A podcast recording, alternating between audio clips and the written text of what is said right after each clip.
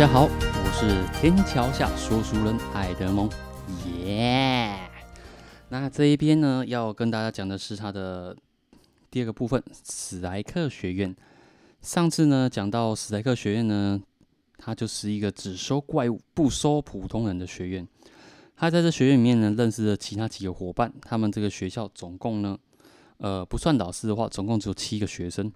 他们之后也被称为史莱克七怪。就是由七门七名天才组成的。那他们刚开始的时候呢，是由院长跟一个金刚熊武魂的老师去带领他们的。那因为大师还没有到，那从大师到了之后呢，他们进入了一个修炼基本属性的一个状态，就是锻炼体魄啦。只有更好的体魄，才可以吸收更多魂力，承载更多魂力，才有可能变成强大的魂师。那在他们在学院的修炼过程里面，唐三呢，因为他有上一世的记忆，所以他也有上一世的一些知识。他找到一个宝地，里面有很多十万年的仙草，于是呢，他就有带这些仙草给他的伙伴们，帮他们建立更好的根基。这时候呢，他们只有大概三四十级魂力左右。那有一次呢，他们在星斗大森林里面呢，遭遇到了一只十万年魂兽——泰坦巨猿。结果，他们以为他们快要被这只魂兽杀死的时候，他魂兽突然间退掉了。结果，原来是因为小五。认识这只魂兽，他跟他是从小长大的。哦，看到这边的时候，才发现原来小五他也是魂兽，这是蛮令人惊讶的。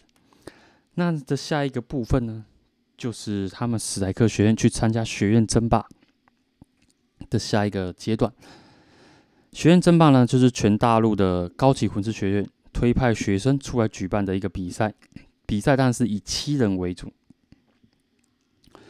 最终的决赛呢，他们就是跟武魂殿培训出来的人决斗。武魂殿培训出来的当然很厉害，他们都是比他们等级还要高的魂师，由比较三个比较厉害的魂师组成的。那其他几个呢，就稍微弱一点。那在最终决战时刻，唐三是用他的暗器险胜。武魂殿的战队，那就在他们要赢了赢了的时候呢，要领取奖励的时候，武魂殿的殿主比比东突然想要对小五出手，因为他已经发现他是魂兽了，他想要杀死他，拿走魂环，拿到魂骨。就在这千钧一发之际呢，唐三的父亲出现了。我觉得他父亲出现这一幕呢，真的是蛮经典的。他出现的时候，先说了两句话：“一个小鬼，一个菊花，就凭你们也想动我儿子？”拿了一把大一把大锤子就砸了下来，砸坏武魂殿的建筑物，趁机把他们给救走。不然在那种情况下，基本上没有什么人可以救得到他们。无念殿殿主比比东也是双生武魂，整个斗罗大陆上唯二的双生武魂者之一，而且他修炼的非常成功，非常好。因为武魂呃双生武魂，他其实修炼是有风险的，但是比比东克服了。所以呢，这就是史莱克学院的部分，他们最终拿到学院争霸，然后唐三父亲出现救走他们。那下一集呢？将会跟大家讲到众人分开各自修炼，还有小舞献祭。谢谢大家。